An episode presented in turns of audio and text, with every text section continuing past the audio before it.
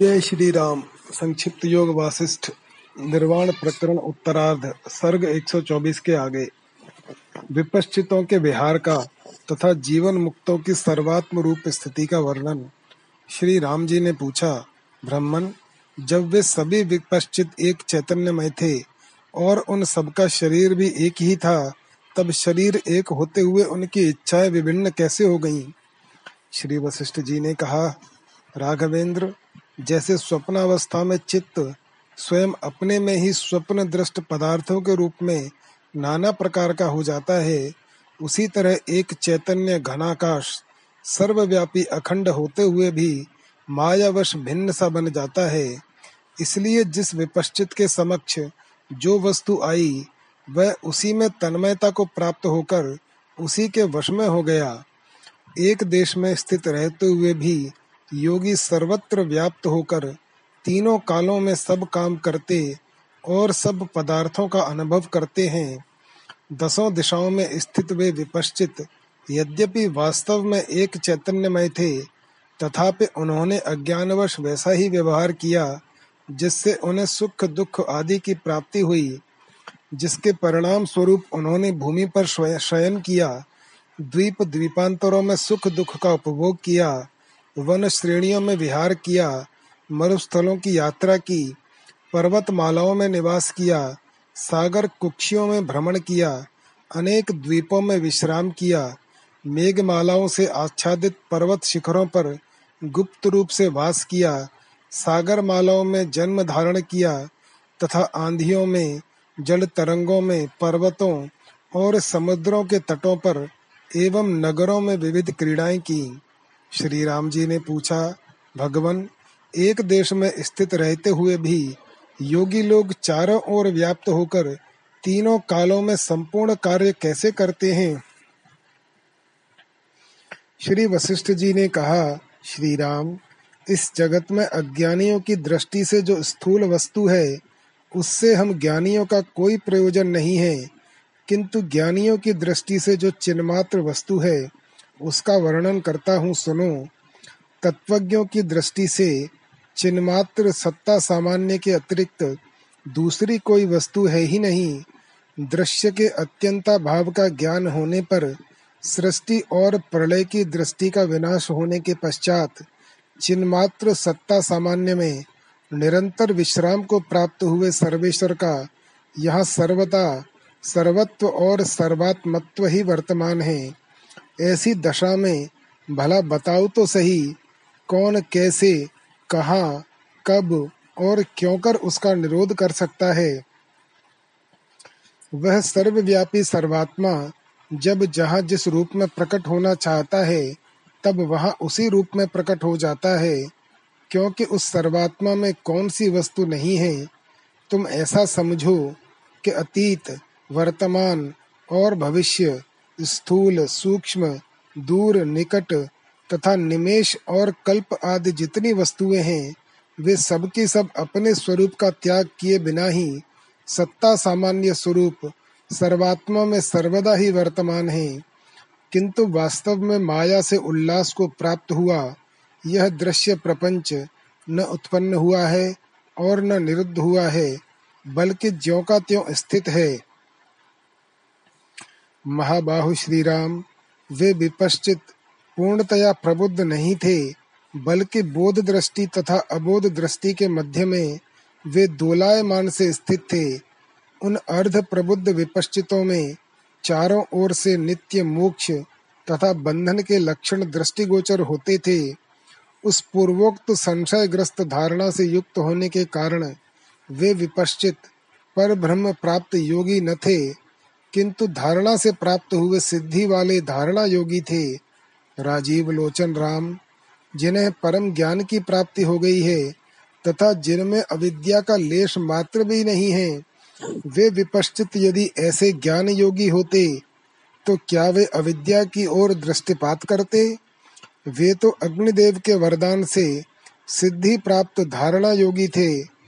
उनमें अविद्या वर्तमान थी इसी कारण वे आत्म विचारहीन थे। जीवन मुक्तों का भी शरीर देह धर्म से युक्त रहता है, किंतु उस शरीर के भीतर जो उनका चित्त है, वह अचल ही रहता है, अर्थात उसमें देह धर्म नहीं व्याप्त होते। अतः जीवन मुक्त पुरुष के शरीर को चाहे टुकड़े टुकड़े करके काट डाला जाए, अथवा उसे राज सिंहासन पर बैठा जाए, इस प्रकार की रोने और हंसने की दोनों अवस्थाओं में उसे न तो कुछ दुख का अनुभव होता है और न सुख का ही। जीवन मुक्त पुरुषों का शरीर आदि आत्म स्वभाव से कभी पृथक नहीं है। इसीलिए जीवन मुक्त पुरुष मरा हुआ भी मरता नहीं, रोता हुआ भी रोता नहीं, और हंसता हुआ भी हंसता नहीं। अर्थात वह मरण आदि अवस्थाओं में हर्ष शोक से युक्त नहीं होता। तथापि व्यवहार काल में अज्ञानी और ज्ञानी जीवन मुक्त के आचरण प्रायः एक से ही होते हैं। प्रहलाद, बलि, वृत्र आदि यद्यपि वीतराग जीवन मुक्त ही थे, पर उनके व्यवहार रागियों के से ही होते थे। हाँ बंधन और मोक्ष का कारण तो वासना और वासना शून्यता ही है। मरे हुए विपश्चितों के संसार भ्रमण का तथा उत्तर दिशागामी विपश्चित के भ्रमण का विशेष रूप से वर्णन।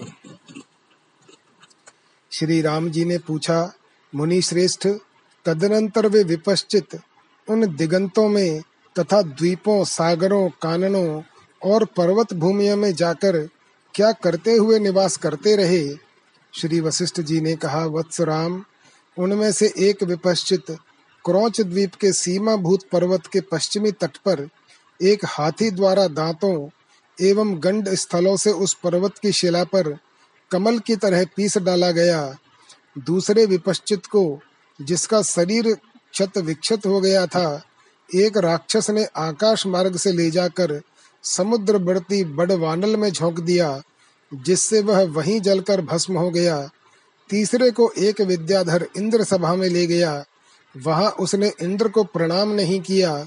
जिससे इंद्र ने कुपित होकर उसे शाप दे दिया, उस श्राप से जलकर वह भस्म हो गया। चौथा कुशद्वीप की सीमा पर स्थित पर्वत की तलहटी में बहने वाली नदी के कछार में बड़ी सावधानी से जा रहा था, परंतु किसी महाबली मगर ने उसके आठ टुकड़े कर दिए, जिससे वह मर गया। इस प्रकार वे चारों भूपाल दिगंतों में जाकर मृत्यु को प्राप्त हो गए मृत्यु के पश्चात उन विपश्चितों की संवित ने पूर्व संसार कश संस्कारवश आकाश आत्मा बनकर आकाश में ही पृथ्वी मंडल को देखा, फिर दृश्य और दर्शन के मध्य में भूमंडल का अनुभव ही जिसकी आकृति है, उस अविद्या की निष्ठा, एयत्ता को देखने के लिए वे द्वीप द्वीपांतरों में भटकते रहे। राघव, उनमें जो विपश्चित पश्चिम दिशा की ओर चला था वह सातों द्वीपों तथा सातों महासागरों को लांघकर घन भूमि पूर्वोक्त स्वर्णमयी भूमि में जा पहुँचा। वहाँ उसे भगवान जनार्दन के दर्शन हुए। फिर उन्हीं भगवान से अनुपम ज्ञान, ब्रह्म विद्या प्राप्त करके वह उसी स्थान में पाँच वर्ष तक समाधिस्थ होकर बैठा रहा। तदनंतर वह देह का परित्याग करके निर्वाण को प्राप्त हो गया। पूर्व दिशा में गया हुआ विपश्चित पूर्णिमा के चंद्रमंडल के निकट अपने शरीर को स्थापित करके उसमें चंद्रत्व की भावना करता रहा। चिरकाल के बाद जब उसका पूर्व शरीर नष्ट हो गया, तब वह चंद्रलोक में स्थित हो गया। राजकुमार राम, दक्षिण दिशागामी विपश्चित, शालमली द्वीप में जाकर अपने शत्रुओं की जड़ उखाड़ करके आज भी वहाँ राज्य कर रहा है। और उत्तर दिशा को प्रस्थान करने वाला विपश्चित सप्तमाम बुद्धि स्वादुदक सागर में जा पहुँचा, जिसमें चंचल एवं विशाल तरंग किलोल कर रही थी। वहाँ उसने एक मगर के पेट में एक हज़ार वर्ष तक निवास किया। उस समय वह उसी मगर के पेट का मांस खाकर जीवन निर्वाह करता था। इस प्रकार जब वह मगर राज मर गया तब वह उसके पेट से निकलकर दूसरे मगर की तरह समुद्र से बाहर आया। तदनंतर हिम के समान स्वच्छ जल से भरे हुए उस सागर की अस्सी हज़ार योजन की विस्तार वाली घनी भूमि को लांघकर वह दस हज़ार योजन के विस्तार वाले एक विशाल मैदान में जा पहुँचा, जिसकी भूमि स्वर्णमयी थी और मध्य भाग बहुत बड़ा था। उसमें देवता लोग विहार करते थे वहीं उसकी मृत्यु हो गई।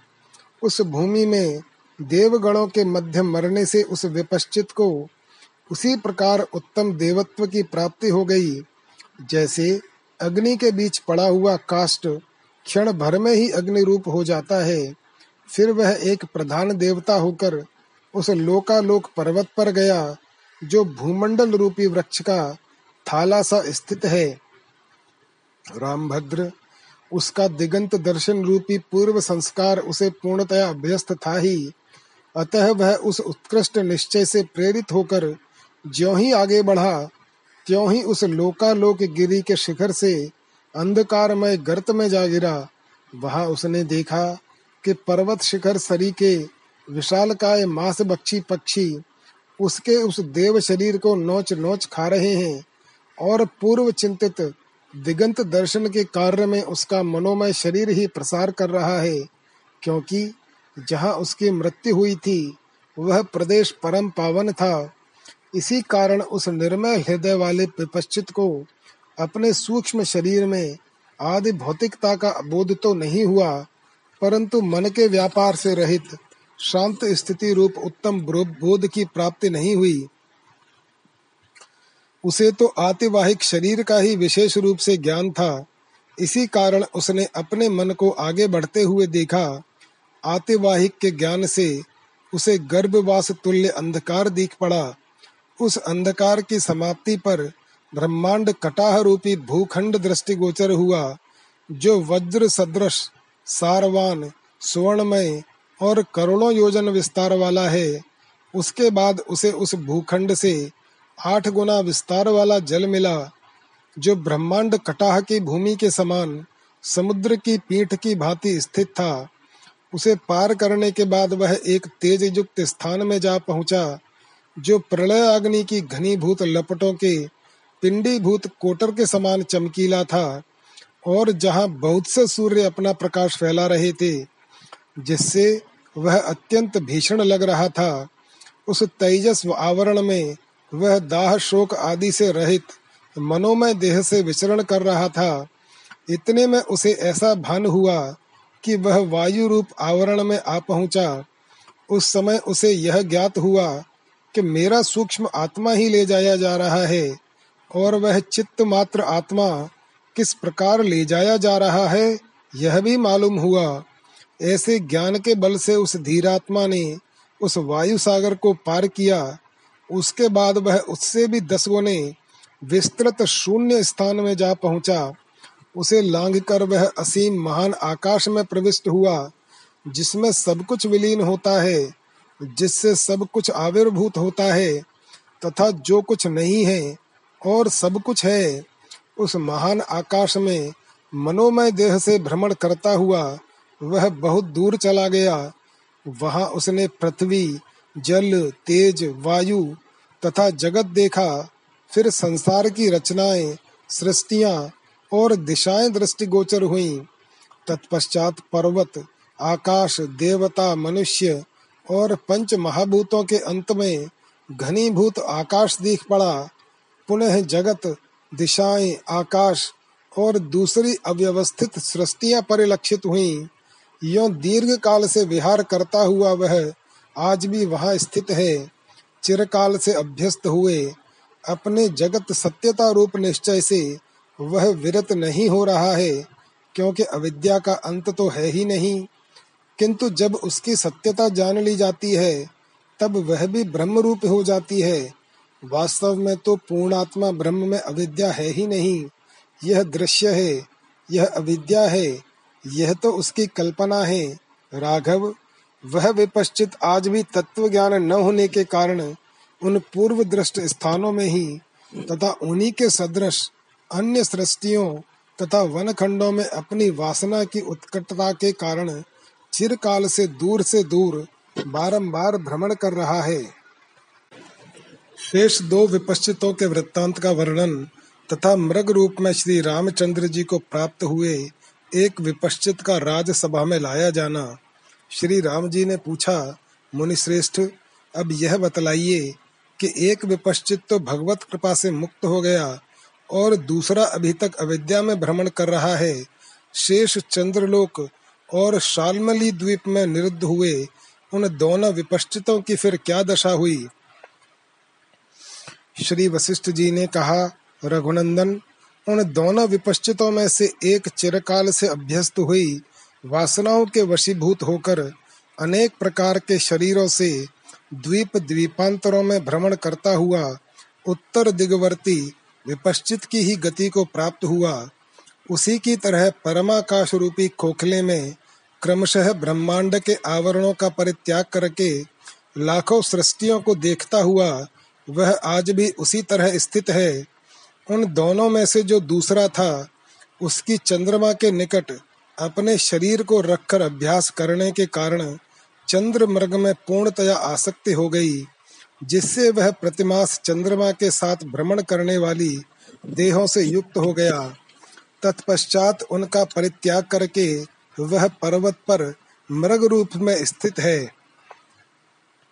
श्री राम जी ने पूछा, ब्राह्मण, चारों विपश्चितों की एक ही वासना थी, फिर वह उत्तम अधम फल प्रदान करने वाली भिन्न भिन्न कैसे हो गई? श्री वशिष्ठ जी ने कहा, रघुवीर, प्राणी की भली भांति अभ्यस्त हुई वासना, देश, काल और क्रिया के वश से कोमल और अत्यंत परिपाक वश दृढ़ मूल होती है। उनमें जो कोमल है, वह अन्य रूपता को प्राप्त होती है। किंतु जो बद्ध मूल है, उसमें शीघ्र अन्य रूपता नहीं होती। देश काल और क्रिया आदि की जो एकता है, वही वासना की एकता है। उन दोनों में भिन्नता आ जाने पर जो बलवती होती है, उसी की विजय होती है। इस प्रकार वे विपश्चित एक साथ उत्पन्न होकर शरीर भेद से चार रूपों में हो गए। उनमें से आदि के दो को तो अविद्या ने आकृष्ट कर लिया, एक वासना के वशीभूत होकर मृग बन गया और एक की मुक्ति हो गई। श्री राम इस प्रकार उन विपश्चितों का सारा वृत्तांत मैंने तुम्हें स्पष्ट रूप से कह सुनाया। यह अविद्या कारण ब्रह्म की भांति अनंत ही है, क्योंकि वह तत्स्वरूप ही है। यो वे अज्ञानी विपश्चित उस ब्रह्मांड मंडप के अंदर भटकते रहे, परंतु उन्हें अविद्या का और छोर नहीं मिला। यह अनंत रूपा अविद्या ब्रह्म रूप ही है, क्योंकि वह ब्रह्ममयी है। इसलिए जब तक इसका यथार्थ ज्ञान नहीं हो जाता तभी तक इसकी सत्ता है। तत्व ज्ञान हो जाने पर तो इसका अस्तित्व ही मिट जाता है। इसी कारण वे विपश्चित, पर ब्रह्माकाश में अत्यंत दूर पहुंचकर अविद्या द्वारा कल्पित कतिपय अन्य संसार रूपों में भटकते रहे। उनमें से एक मुक्त हो गया, एक मृग बन गया। शेष तो अपने प्राक्तन, प्रबल संस्कार के वशीभूत होकर आज भी कहीं भटक रहे हैं। श्री राम जी ने पूछा मुनिवर, यह तो आपने हमारे लिए महान आश्चर्यजनक वृत्तांत सुनाया है। मेरे ऊपर आपकी विशेष कृपा है। अच्छा अब यह बतलाने की कृपा कीजिए कि वे विपश्चित जिन लोकों में उत्पन्न हुए थे, वे यहाँ से कितनी दूर हैं और वे कितनी दूरी पर कैसे लोकों में भ्रमण कर रहे हैं? श्री वशिष्ठ जी ने कहा श्री राम वे दोनों विपश्चित जिन लोकों में स्थित हैं वे लोग प्रयत्न पूर्वक विचार करने पर भी मेरी बुद्धि के विषय नहीं हुए। हाँ मृग योनि को प्राप्त हुआ तीसरा विपश्चित, जिस लोक में स्थित है, वह संसार संभवतः हमारी बुद्धि में है। वह विपश्चित, जिसकी बुद्धि तब तक के संसार भ्रमण से खिन्न नहीं हुई थी, भ्रांतिवश बहुत से लोकों में भ्रमण करके, उस ब्रह्मांड में किसी पर्वत की कंदरा में मृग योनि में उत्पन्न हुआ। श्री राम जी ने पूछा, ब्रह्मन, यदि ऐसी बात है तो यह बतलाइए कि वह किस दिशा में, किस मंडल में, किस पर्वत पर, किस वन में मृग रूप से स्थित है, वहाँ वह क्या करता है, शस्य श्यामला भूमि में निवास करता हुआ, कैसे दूब चरता है, बुढ़ापे के समान शिथिल ज्ञान वाला, वह अपने उस उत्कृष्ट, विपश्चित जन्म का कब स्मरण करेगा? श्री वशिष्ठ जी ने कहा, रघुनंदन त्रिगर्तराज ने जिस क्रीड़ा मग को तुम्हें भेंट रूप में प्रदान किया है, और जो तुम्हारे अजायब घर में विद्यमान है, उसी को तुम वह विपश्चित समझो। तब श्री रघुनाथ जी की आज्ञा से बालकों द्वारा लाया गया वह मनोहर मृग उस विशाल राजसभा में प्रविष्ट हुआ। फिर तो सभी सभासद टकटकी लगाकर उसकी ओर देखने लगे। वह शरीर से तगड़ा था और उसका चेहरा भी प्रसन्न था। वह अपने शरीर की चित्तियों से तारा रूपी बिंदुओं से युक्त आकाश की विडंबना कर रहा था। नील कमल रूपी नेत्रों को बारंबार गिराने से सुंदरी नायिकाओं के चंचल कटाक्षों का तिरस्कार कर रहा था। उसके दर्शन के लिए लालायित हुई सभा का अनादर करने वाले अपने मनो अभिराम चकित कटाक्षों से खम्भों में जड़ी हुई मरकत मणि की नीली कांति को तृण समझकर उसे खाने की इच्छा से वह चंचलता पूर्वक इधर उधर दौड़ लगा रहा था। क्षण भर में अपने कान, नेत्र और गर्दन को ऊपर उठा लेता और फिर तुरंत ही नीचे कर लेता। यो अपनी चपलता से सभासदों को कौतूहल में डाल रहा था। इस प्रकार राजा, मुनि और मंत्रियों सहित सभी लोग उस मृग को देखकर भगवान की माया अनंत है। यो कहते हुए बहुत देर तक आश्चर्य में डूबे रहे। श्री वशिष्ठ जी के ध्यान से उत्पन्न हुई अग्नि में मृग के प्रवेश का तथा उसके विपश्चित देह की प्राप्ति का वर्णन श्री वाल्मीकि जी कहते हैं। भरद्वाज, तदनंतर श्री राम ने वशिष्ठ जी से पूछा, मुने किस उपाय द्वारा प्राक्तन विपश्चित देह की प्राप्ति होकर इस विपश्चित के दुख का अंत होगा? श्री वशिष्ठ जी ने कहा राम भद्र जैसे आग में डाल देने से सुवर्ण अपने निर्मल रूप को प्राप्त हो जाता है, उसी प्रकार इस विपश्चित के लिए भी अग्नि ही शरण है। उसमें प्रवेश करने से यह मृग अपने पूर्व विपश्चित देह को प्राप्त हो जाएगा। यह सब अभी मैं करता हूँ। और तुम लोगों को कौतुक दिखलाता हूँ। यह मृग अभी तुम लोगों के सामने आग में प्रवेश करेगा। श्री वाल्मीकि जी कहते हैं, भरद्वाज, उत्तम विचार वाले मुनिवर श्री वशिष्ठ जी ने वहाँ यो कहकर अपने कमंडलू के जल से विधि पूर्वक आचमन करके ईंधन रहित ज्वाला पुंज स्वरूप अग्नि का ध्यान किया। उनके ध्यान करते ही सभा के मध्य भाग से अग्नि की लपटें लप लपाने लगी। उन ज्वालाओं का आकार अंगार से रहित था। उनमें ईंधन का भी संपर्क नहीं था। धूम और कज्जल का तो नाम निशान नहीं था। वे निर्मल ज्वालाएँ धक धक करके धधक रही थीं। उनकी परम मनोहर कांति फैल रही थी और वे स्वर्ण मंदिर से सुंदर लग रही थीं। खिले हुए पलाश का सा तो उनका आकार था। और वे संध्या कालीन मेघ की सी रंग वाली प्रकट हुई थीं। उस ज्वाला समूह को देखकर सभासद गण तो दूर हट गए थे, परंतु पूर्व जन्म के भक्ति भाव से आदर सहित देखते हुए उस मृग को उनके दर्शन से परम हर्ष हुआ। उस अग्नि का अवलोकन करने से उस मृग का पाप क्षीण हो गया और उस अग्नि में प्रवेश करने के लिए उसकी इच्छा जागृत हो उठी। फिर तो वह तुरंत ही सिंह की तरह उछलकर दूर तक पीछे हट गया। इसी बीच में मुनि श्रेष्ठ वशिष्ठ जी ध्यान मग्न होकर विचार करने लगे और अपने दृष्टिपातों से मृग का पाप नष्ट करते हुए अग्निदेव से यो बोले, ऐश्वर्यशाली हव्य वाहन, इस मनोहर मृग की पूर्व जन्म की भक्ति का स्मरण करके इस पर कृपा कीजिए और इसे विपश्चित बना दीजिए।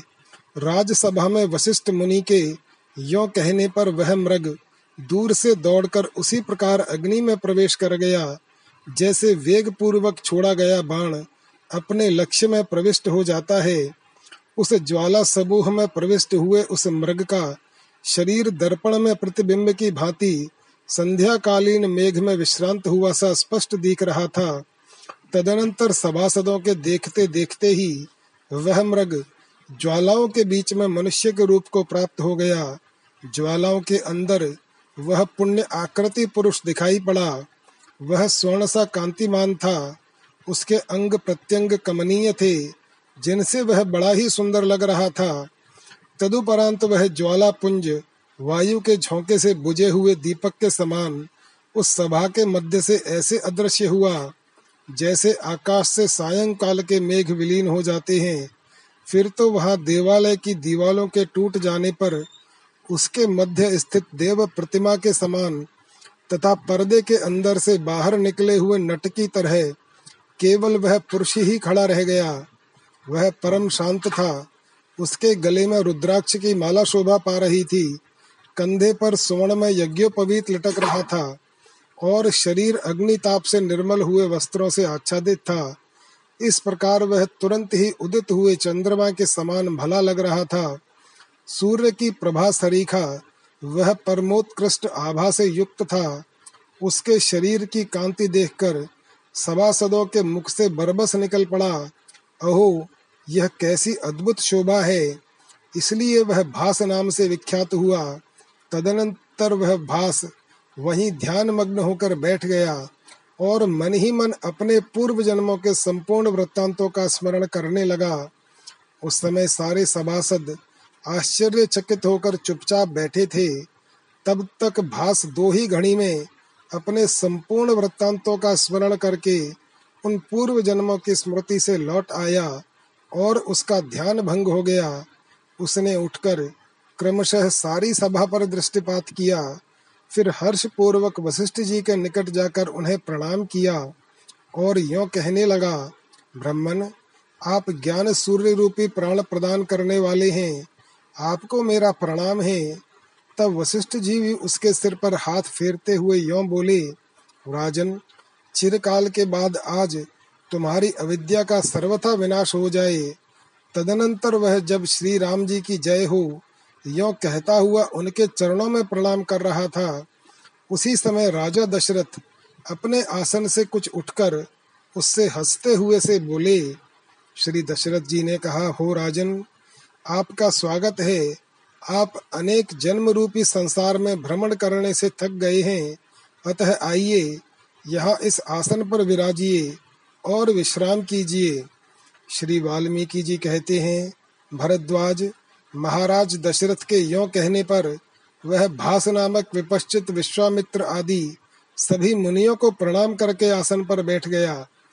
तब श्री दशरथ जी बोले, अहो खेद है, जैसे जंगली हाथी आलान में बंधे रहने के कारण दुख भोगता है, उसी तरह इस विपश्चित ने भी चिरकाल तक अविद्या के वशीभूत होकर दुख का अनुभव किया है। अहो अज्ञान से उत्पन्न हुई दूरदृष्टि की कैसी विषम गति है? यह आकाश में ही अनेक सृष्टियों के आडंबर भ्रम का दर्शन कराती है। यह कम आश्चर्य का विषय नहीं है।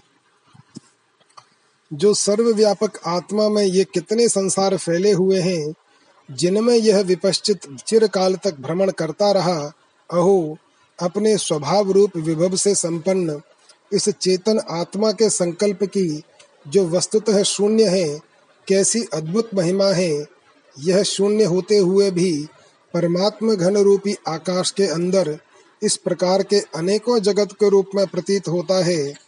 तदनंतर श्री विश्वामित्र जी के द्वारा पूछे जाने पर विपश्चित भास ने अपने देखे हुए विभिन्न दृश्यों, स्थानों, लोकों तथा प्राणियों का विस्तार पूर्वक वर्णन किया। प्राणियों की उत्पत्ति के दो भेद, मच्छर के मृग योनि से छूटकर व्याध रूप से उत्पन्न होने पर उसे एक मुनि का ज्ञानोपदेश। उपर्युक्त प्रसंग में ही विपश्चित भास ने आकाश से एक विशाल शव गिरने की कथा सुनाई।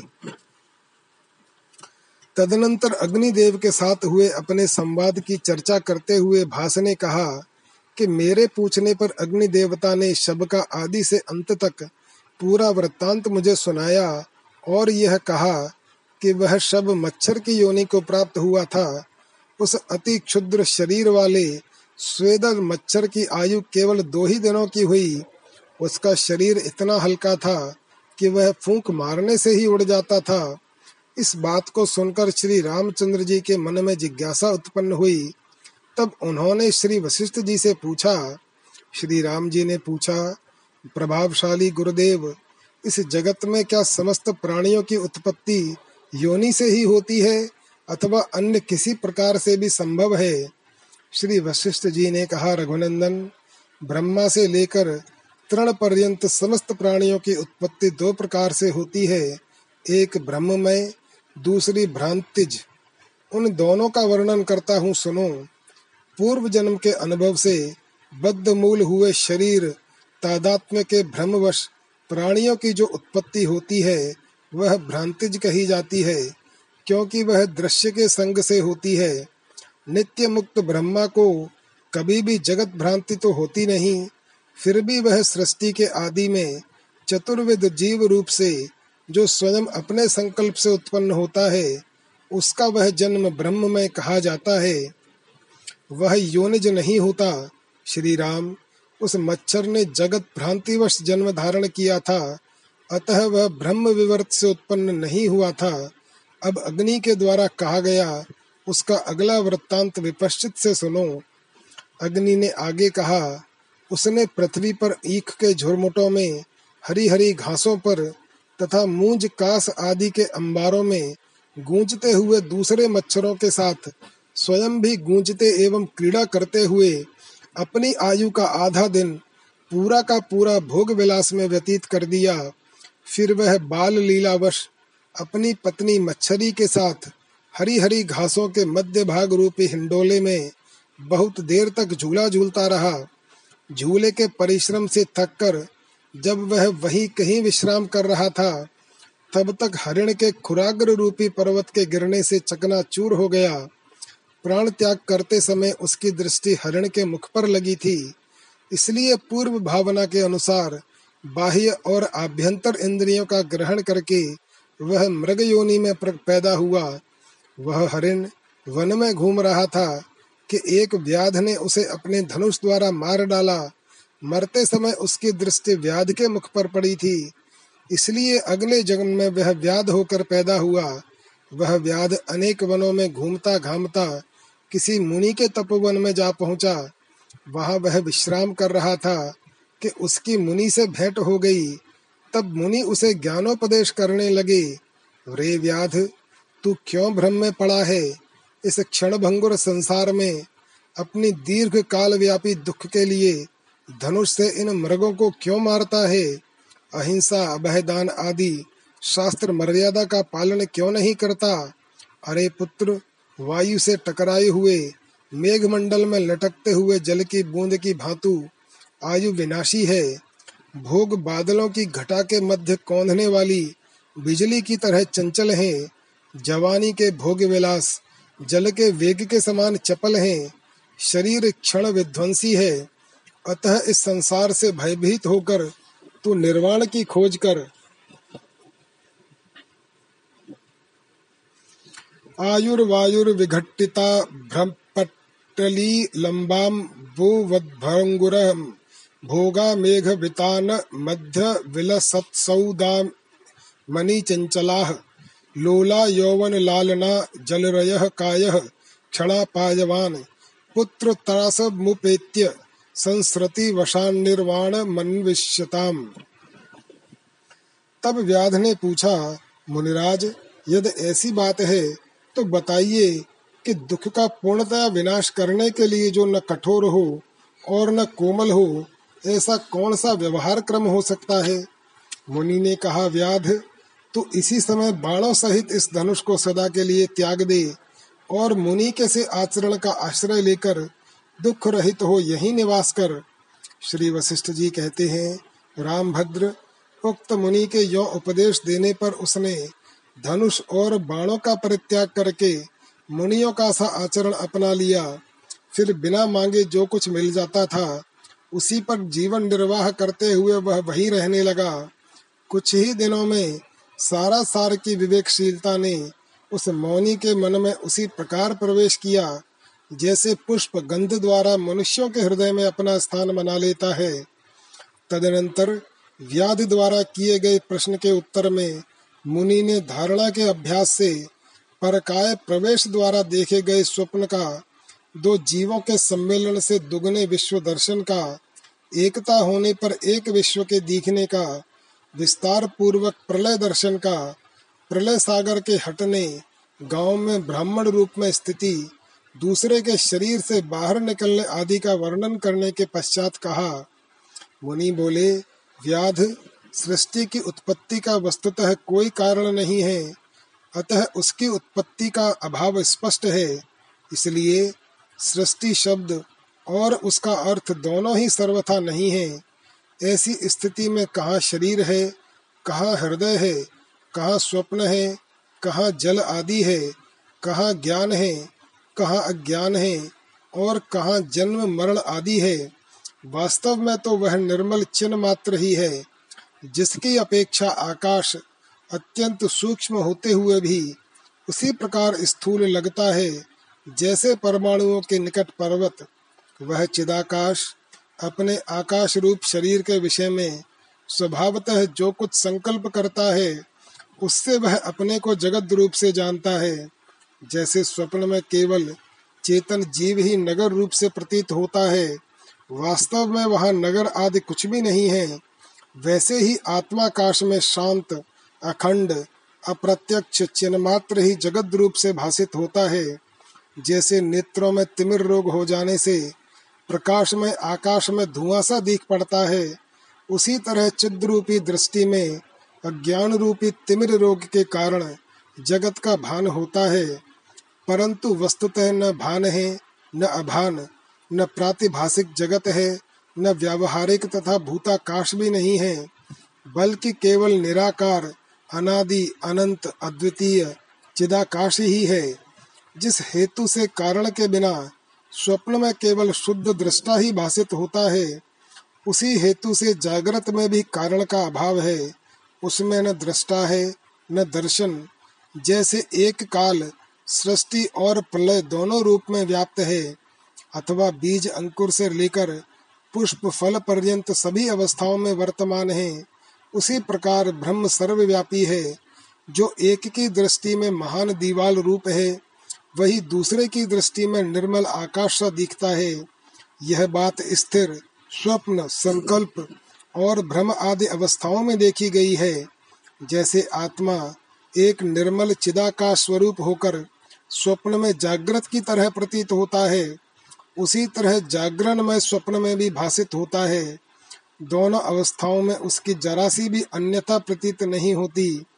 अतः व्याध, समस्त मनोव्यापार का त्याग कर देने पर तुम जैसा रहते हो, वही तुम्हारा निरामय स्वरूप है। तुम वस्तुतः बाहर भीतर सर्वत्र अनंत आत्म रूप से निरंतर स्थित हो। ब्रह्मा आदि जो स्वयंभू, अपने आप उत्पन्न होने वाले हैं। वे सृष्टि के आदि में स्वयं ही प्रकट होते हैं, क्योंकि उनके शरीर ज्ञान मात्र स्वरूप होते हैं। अतः उनके जन्म और कर्म नहीं होते। उनकी दृष्टि में न संसार है, न द्वैत है, और न कल्पनाएँ हैं। विशुद्ध ज्ञान स्वरूप शरीर वाले वे सदा सर्वात्मा रूप से स्थित रहते हैं। सृष्टि के आरंभ काल में जैसे पर ब्रह्म स्वरूप ब्रह्मा आदि प्रकट होते हैं उसी तरह सैकड़ों हज़ारों दूसरे जीव भी प्रकट होते हैं। किंतु जो अज्ञानी हैं, वे अपने को ब्रह्म से भिन्न मानते हैं। वे असात्विक जीव, इस जड़ दृश्य में द्वैत प्रपंच को सत्य समझकर ही पहले मृत्यु को प्राप्त हुए थे। अतः अब उनका कर्म सहित पुनः जन्म दिखाई देता है, क्योंकि उन्होंने स्वयं ही अचेतन देहात्म रूप होकर अवस्तु का आश्रय ग्रहण किया है।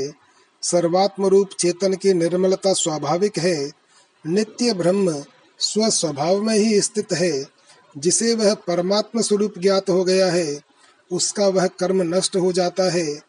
तब जिसका अस्तित्व ही नहीं है, उसके विनाश में कठिनाई ही कौन सी है? जब तक पांडित्य की परमात्म स्वरूप के ज्ञान की प्राप्ति नहीं हो जाती, तभी तक माया संसार भय को उत्पन्न करने में समर्थ होती है। पांडित्य वही है, जिससे पुनः इस संसार चक्र में पतन नहीं होता। इसलिए विशुद्ध ज्ञान से भरपूर उस पांडित्य की प्राप्ति के लिए अविराम प्रयत्न करना चाहिए। इसके सिवा अन्य किसी उपाय से तुम्हारा यह संसार भय नष्ट नहीं हो सकता।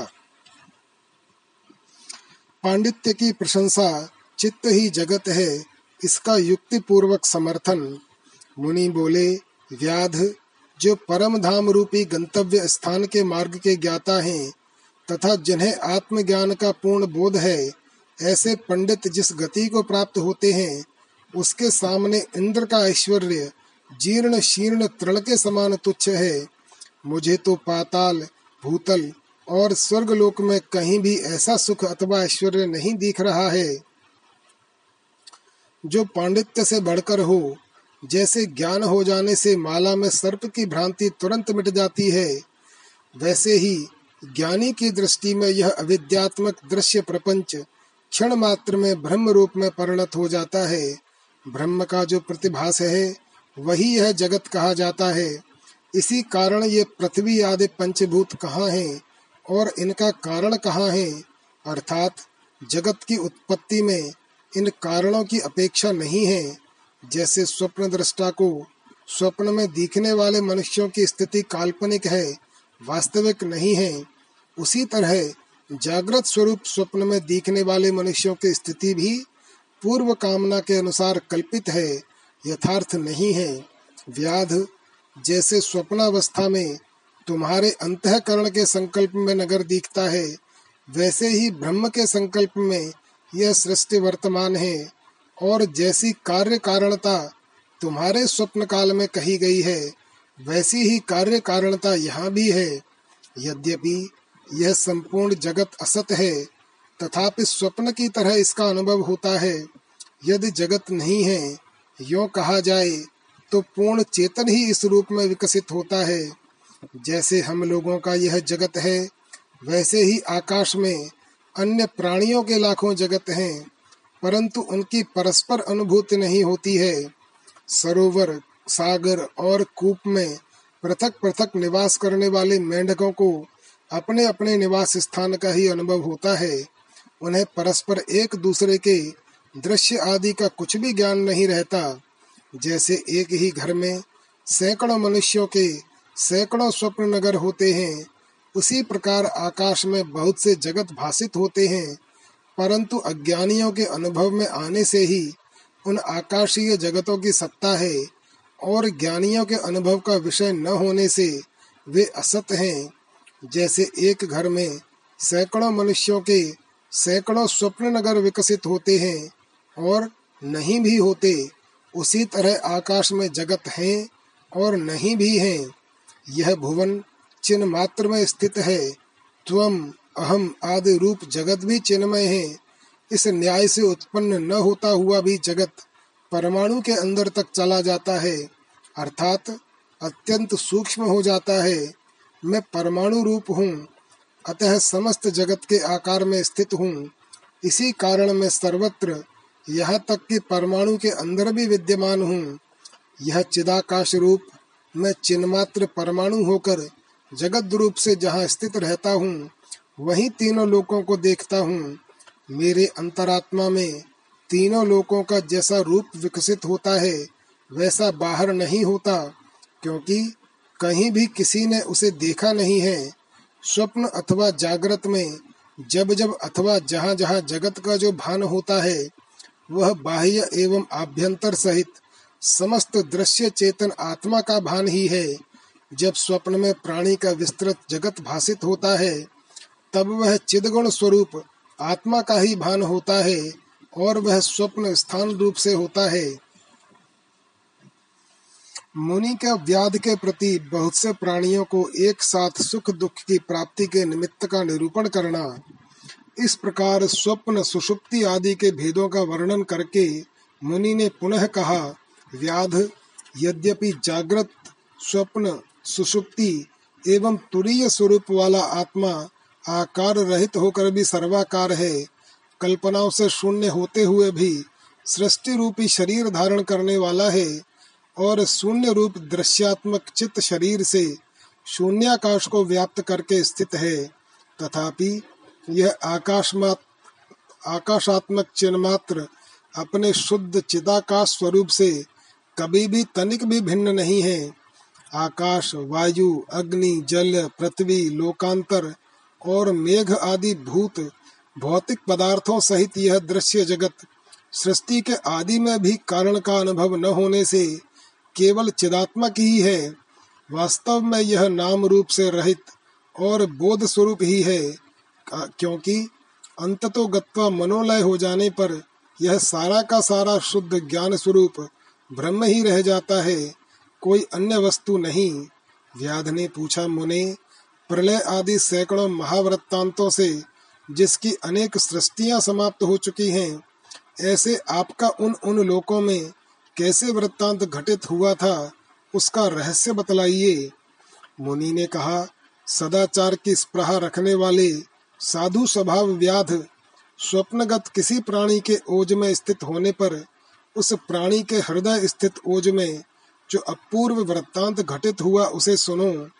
उस समय वहाँ मेरा आत्मज्ञान संबंधी सारा चमत्कार विस्मृत हो गया और वर्ष ऋतु रूप काल धीरे धीरे व्यतीत होने लगा। मेरा आत्म चिंतन छूट गया और बुद्धि, पुत्र कलत्र आदि में अनुरक्त हो गई। इस प्रकार उस गृहस्थाश्रम में रहते मेरे सोलह वर्ष बीत गए। तदनंतर किसी समय एक सम्मान्य विद्वान मुनि अतिथि रूप से मेरे घर में पधारे। वे मननशील और अगाध ज्ञान संपन्न थे। उनकी तपस्या बड़ी उग्र थी। मैंने उनका भली भांति आदर सत्कार किया। तात, जब वे भोजन करके संतुष्ट हो, आसन पर शयन करने लगे, तब मैंने जनता के सुख दुख के क्रम का विचार करके उनसे यह प्रश्न किया, भगवान, चूँकि आप महाज्ञानी हैं, जगत की सारी गतिविधियाँ आपको विदित हैं आप में क्रोध तो लेश मात्र भी नहीं दिखता, तथा सुख में आपकी तनिक भी आसक्ति नहीं है। अतः यह बताने की कृपा कीजिए कि जैसे शरत काल में फलार्थी पुरुष को धन आदि की प्राप्ति होती है, वैसे ही कर्मशील जीवों के अपने शुभ अशुभ कर्मों के फल स्वरूप सुख दुख प्राप्त होते हैं। तो क्या ये सारी प्रजाएँ एक साथ ही अशुभ कर्म करती हैं, जिनके फल स्वरूप दुर्भिक्षादि सभी दोष इन्हें एक साथ ही प्राप्त होते हैं। यदि दुर्भिक्ष एवं अनावृष्टि आदि उपद्रव सबके लिए एक से ही होते हैं तो इसका क्या रहस्य है तथा किस किस के दुष्कर्म समान होते हैं? मेरा यह प्रश्न सुनकर वे मुनि मेरी ओर देखकर मुस्कुराए और अमृत प्रवाह की तरह सुंदर एवं प्रशंसनीय वचन बोले। समागत मुनि ने कहा, साधो यह तो बतलाओ, अंतकरण के पूर्णतया विवेक संपन्न होने पर इस दृश्य का जो सत या असत रूप कारण है, उसे किससे जानते हो? तुम कौन हो? और इस जगत में कहाँ स्थित हो? यो अपने आत्मा का पूर्ण रूप से स्मरण करो। मैं कहा हूँ? यह दृश्य क्या है? क्या सार है? क्या असार है? यह सब स्वप्न मात्र ही प्रतीत होता है। इसे तुम क्यों नहीं समझते हो? मैं तुम्हारे लिए स्वप्न पुरुष हूँ, और तुम मेरे लिए स्वप्न पुरुष के तुल्य हो। यह जगत निराकार, अनिर्वचनीय, अनादि और कल्पना रहित है। यह चिन्ह मात्र रूपी कांच की चमक के समान स्थित है। इस सर्वव्यापक चिन्ह मात्र का स्वाभाविक रूप ही ऐसा है कि यह जहाँ जैसा समझता है, वह वैसा ही हो जाता है। जब यह वस्तुओं के सकारण तत्व की कल्पना करता है, तब सब कुछ सकारण है, और जब अकारणत्व की कल्पना करता है, तब सभी कुछ अकारण है।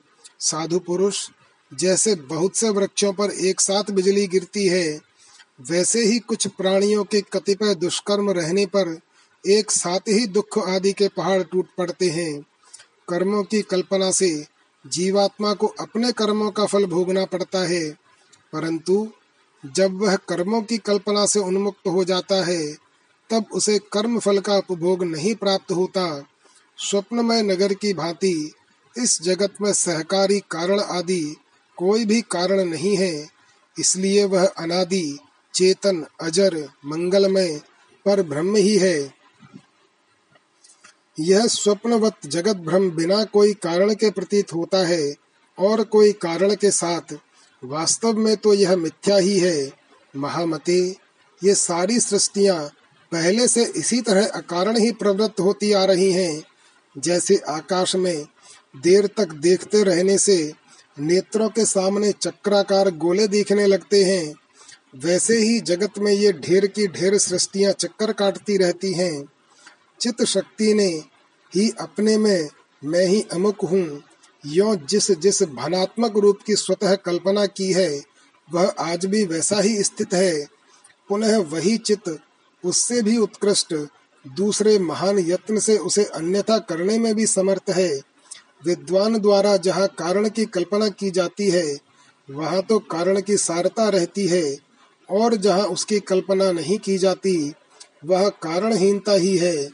यह विस्तृत जगत पहले बवंडर की तरह असत ही आभासित हुआ और उस समय जैसा भान हुआ, वैसा ही आज भी स्थित है।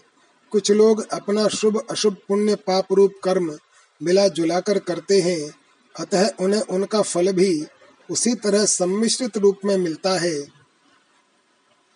मुनि के उपदेश से आत्मज्ञान की प्राप्ति, पूर्व देह में गमन की असमर्थता के विषय में प्रश्न करने पर देह आदि के भस्म होने के प्रसंग में मुनि के आश्रम और दोनों शरीरों के जलने तथा वायु द्वारा उस अग्नि के शांत होने का वर्णन। मुनि ने कहा, व्याध, उस समय उस मुनि ने इस प्रकार की युक्ति से मुझे ऐसा ज्ञानोपदेश किया, जिससे तत्काल ही गेय तत्व मेरी बुद्धि में बैठ गया।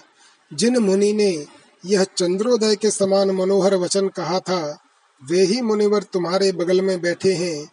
उक्त मुनि को दिखाकर कहा, उनकी ओर दृष्टिपात करो। ये मूर्तिमान यज्ञ के समान है। इन्हें दृश्य के पूर्वापर का पूर्ण ज्ञान है। ये ही मेरे अज्ञान का विनाश करने वाले हैं। यद्यपि मैंने इनसे कहने के लिए प्रार्थना नहीं की थी, तथापि इन्होंने ही मुझसे यह बात कही थी। अग्नि बोले, विपश्चित, उन मुनि की वह बात सुनकर वह व्याध उस समय विचारने लगा कि यह स्वप्न सृष्टि प्रत्यक्ष कैसे हो गई? यो सोचकर उसे महान विस्मय हुआ। तब व्याध ने कहा, मुने भवताप का अपहरण करने वाले, आपने अभी अभी जो बात मुझसे कही है, वह तो महान आश्चर्यजनक है और मेरे मन में नहीं बैठ रही है। मुनिवर, स्वप्न में जिनका आपने अपने उपदेश रूप से वर्णन किया था उन्हीं की जागृत में प्रत्यक्षता बतला रहे हैं और मैं भी उन्हें प्रत्यक्ष देख रहा हूँ। इसीलिए मैं इसे परम विस्मय की बात मानता हूँ। मुनि बोले, महाभाग व्याध, तदनंतर यहाँ मेरी कौन सी विस्मय जनक घटना घटी, उसका मैं संक्षेप में वर्णन करता हूँ। सुनो, सहसा उतावली मत करो। तुम्हारे समीप बैठे हुए इस मुनिवर ने उस समय वहाँ मुझे ज्ञानोपदेश करने के लिए जैसा वर्णन किया था, और मैं उन महात्मा की उस वाणी से तुरंत ज्ञान संपन्न हो गया। तत्पश्चात उनकी वाणी के प्रभाव से मुझे अपने पहले के अनादि सिद्ध, सन्मात्र रूप निर्मल स्वभाव का स्मरण हो आया।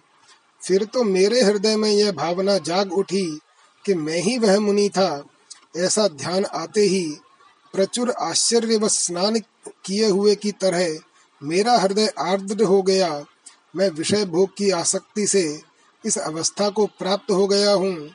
ठीक उसी तरह, जैसे अज्ञानी पथिक मार्ग के परिश्रम से पीड़ित होकर जल के लिए मिथ्याभूत, मृग तृष्णा के पीछे दौड़ता है।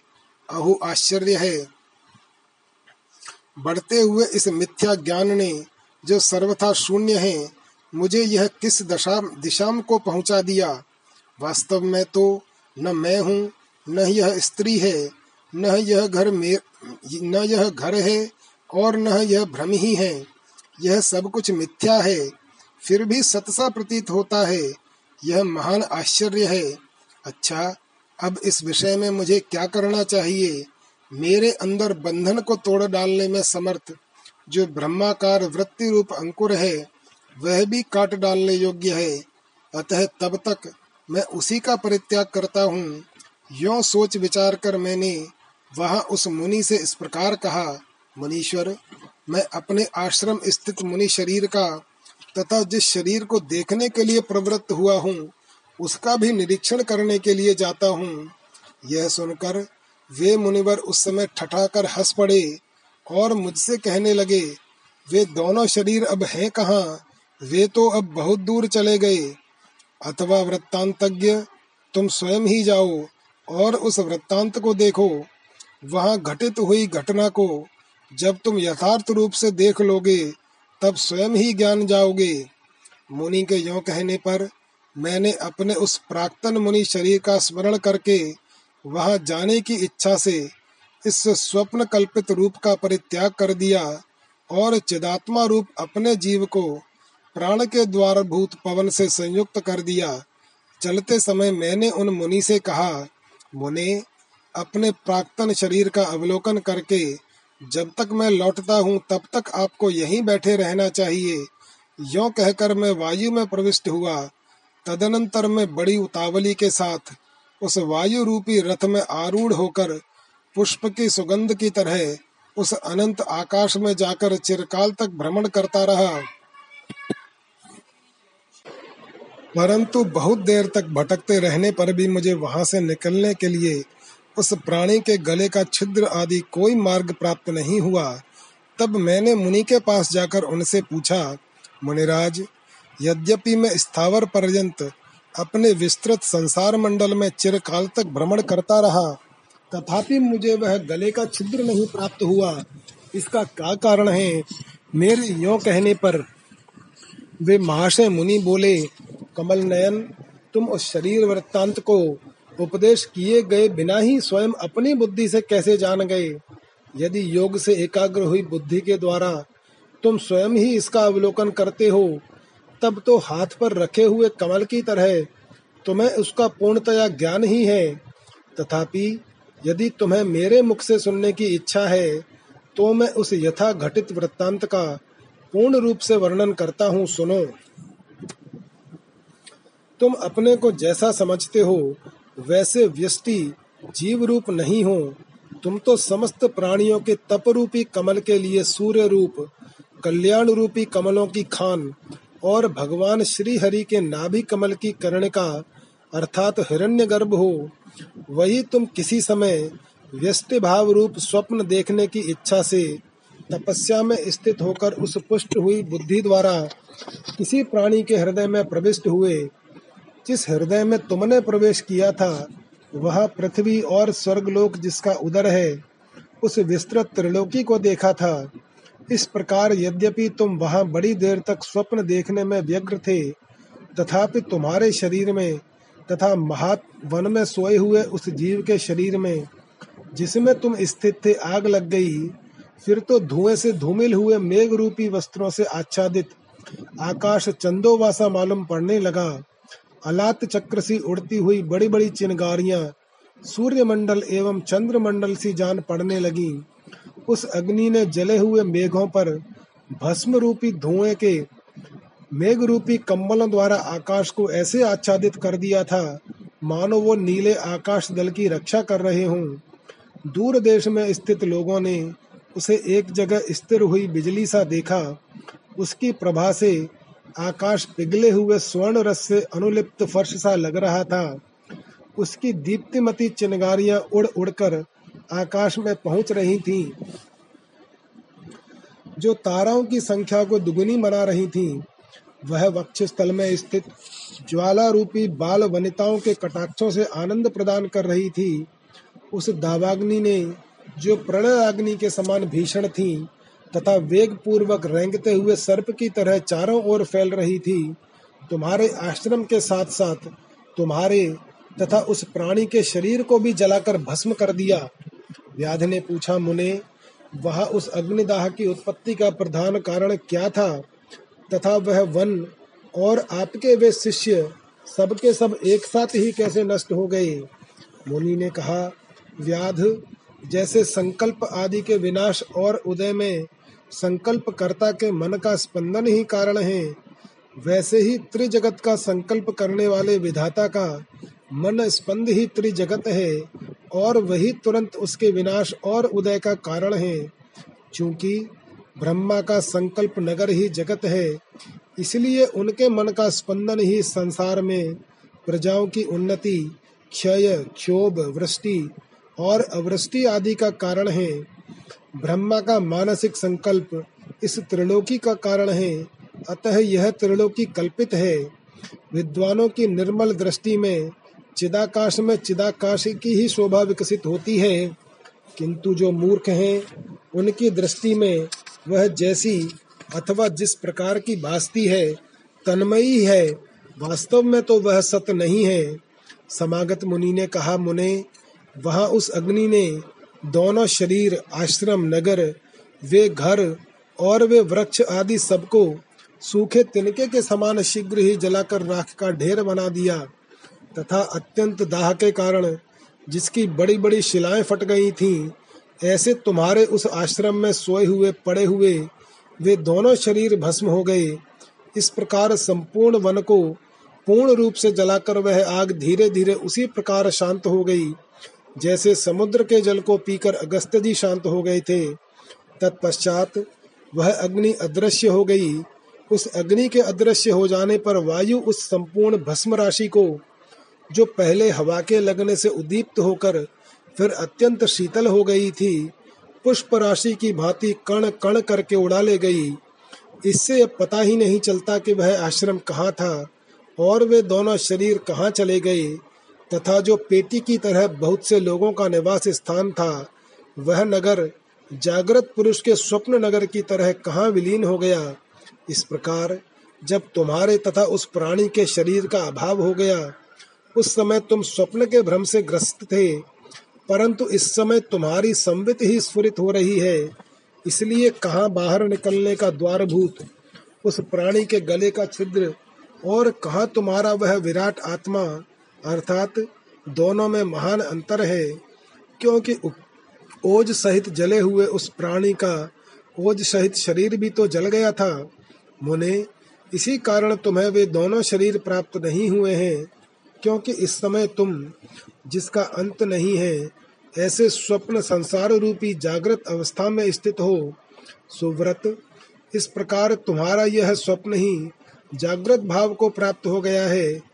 और हम सब लोग तुम्हारे स्वप्न पुरुष हो गए हैं। यो तुम हमारे स्वप्न पुरुष हो और हम लोग तुम्हारे स्वप्न पुरुष हैं।